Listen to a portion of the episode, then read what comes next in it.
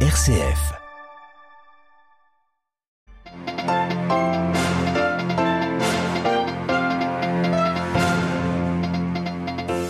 Avoir les yeux fixés sur la paix sans être des pacifistes béats, c'est le défi auquel sont confrontés les évêques européens reçus au Vatican ce jeudi. On en parle avec Monseigneur Héroir juste après les titres. En Israël, alors que la réforme de la justice fait son chemin au Parlement, les manifestations ne faiblissent pas. Nous retrouverons notre correspondant à Tel Aviv. Puis direction l'Inde où l'un des chefs de l'opposition est condamné à deux ans de prison, preuve du climat de plus en plus autoritaire qui règne dans le pays. Et enfin, nous reviendrons sur euh, cette annonce de la junte birmane sur l'accueil potentiel de 1000 réfugiés Rohingyas. Une annonce, nous l'entendrons, reçue avec prudence. Radio Vatican, le journal Marine Henriot.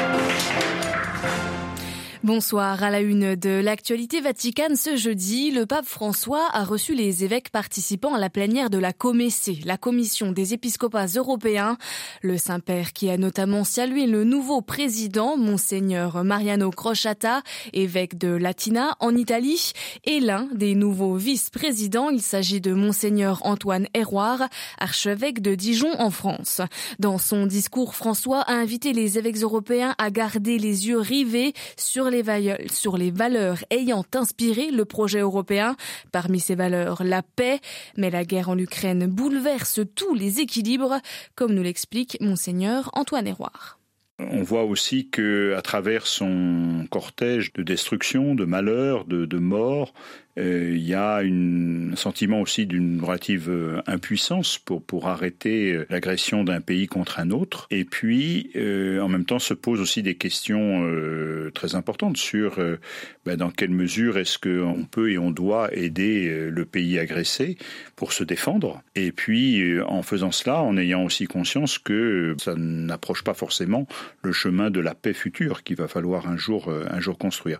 Donc, on est dans ce dilemme-là, qu'il ne s'agit pas d'être euh, des espèces de, pacifistes béats, mais il s'agit de se dire que euh, même s'il faut réaffirmer fortement le, droit de l'Ukraine à se défendre et à, à maintenir son intégrité territoriale, il faut aussi voir quel chemin on peut euh, prendre qui ne soit pas une destruction sans fin et les centaines de milliers de morts qui semblent se produire euh, tant du côté ukrainien que du côté russe. Monseigneur Antoine Héroard, l'un des nouveaux vice-présidents de la Comessé, il était interrogé par Xavier Sartre pour retrouver le discours du pape aux évêques européens, notre adresse internet www.vaticannews.va. Le pape François qui ce matin recevait un groupe de prêtres en formation à la pénitence apostolique et il en a profité pour revenir sur l'importance de la charité pastorale. Les prêtres doivent se montrer disponibles sans aucune réserve, leur a-t-il expliqué.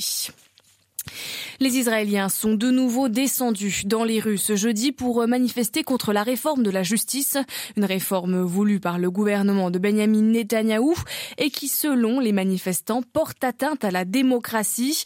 La journée a été émaillée par quelques violences et par des arrestations et face à la pression de la rue, l'unité du gouvernement commence à se fissurer, comme nous l'explique depuis Tel Aviv Lucas de Villepin.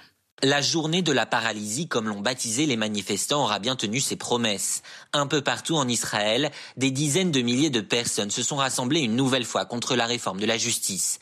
À Tel Aviv, les manifestants ont bloqué le périphérique pendant plusieurs heures avant d'être dispersés à coups de canon à eau. À Jérusalem, des rassemblements devant les domiciles de plusieurs ministres. Quelques dizaines d'arrestations en tout, mais la police craint surtout des violences ce soir, alors qu'une manifestation de réservistes de l'armée est prévue à Bnebrak, la banlieue ultra-orthodoxe de Tel Aviv. Devant un mouvement qui continue à gagner de l'ampleur, l'unité du gouvernement commence à se fissurer. Fidèle lieutenant de Benjamin Netanyahou, le ministre de la Défense, Yoav Galante, doit donner une conférence de presse dans moins d'une demi-heure.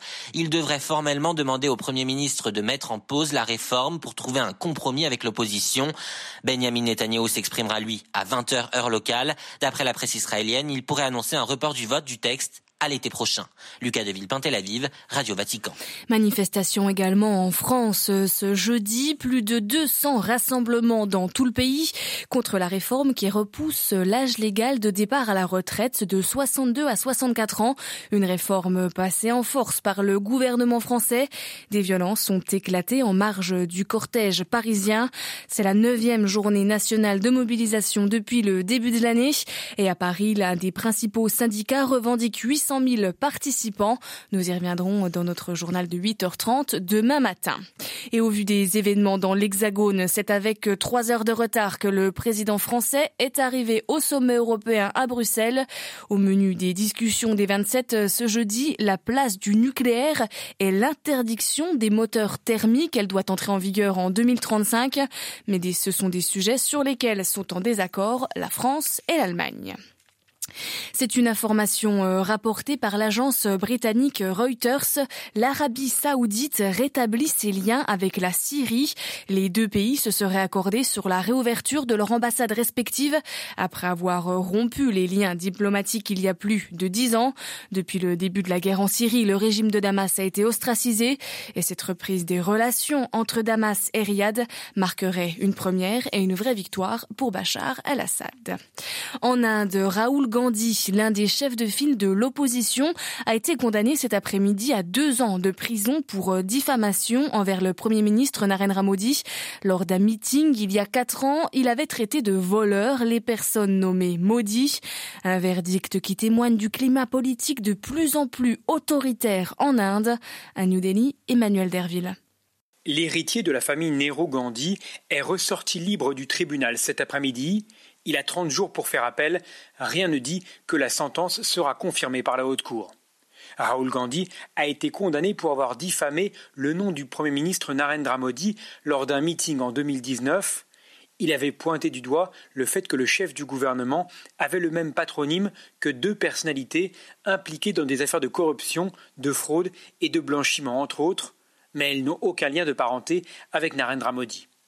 En condamnant Raoul Gandhi à deux ans de prison, le tribunal a choisi la peine maximale. La sentence est donc très sévère à l'encontre d'un des principaux politiciens d'opposition. Le pouvoir central tolère de moins en moins toute critique envers le Premier ministre. Cette semaine, la police de Delhi a enlevé près de 2000 affiches dans la capitale qui appelaient à la démission du leader fondamentaliste hindou.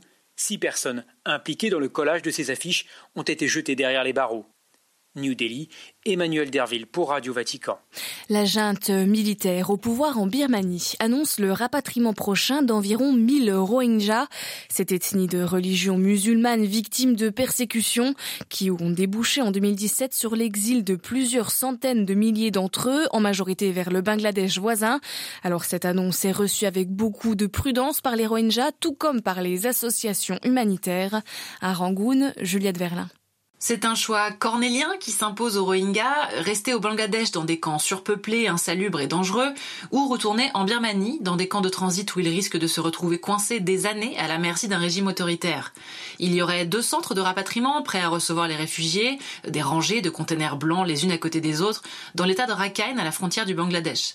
Dans ces camps, la junte promet un accès à l'éducation, à l'emploi et à la santé qui était jusqu'ici limité, voire refusé aux Rohingyas, mais pour les organisations d'aide humanitaire et les réfugiés eux-mêmes, la junte doit prouver qu'elle concrétisera ses promesses et qu'il ne s'agit pas uniquement d'un coup de publicité à destination de ses partenaires étrangers.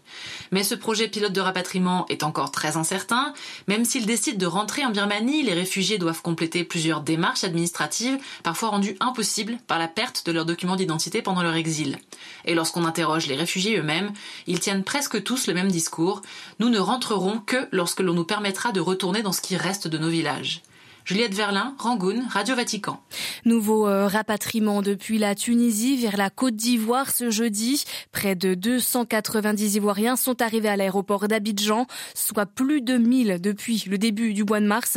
Et le discours du président tunisien Kaïs Saled pourfendant l'immigration clandestine. En tout, près de 3000 Ivoiriens se sont inscrits auprès de leur ambassade pour être rapatriés, ne se sentant plus en sécurité en Tunisie. L'Éthiopie suit la feuille de route l'accord de paix de novembre dernier. Après avoir retiré hier le Front de libération du Tigré de sa liste des entités terroristes, le responsable tigréen Getachew Reda est nommé ce jeudi à la tête du gouvernement intérimaire dans cette région du Nord en attendant l'organisation d'élections. Merci de votre écoute et merci de votre fidélité. L'information en direct de Rome revient demain matin à 8h30. Très bonne soirée à toutes et à tous.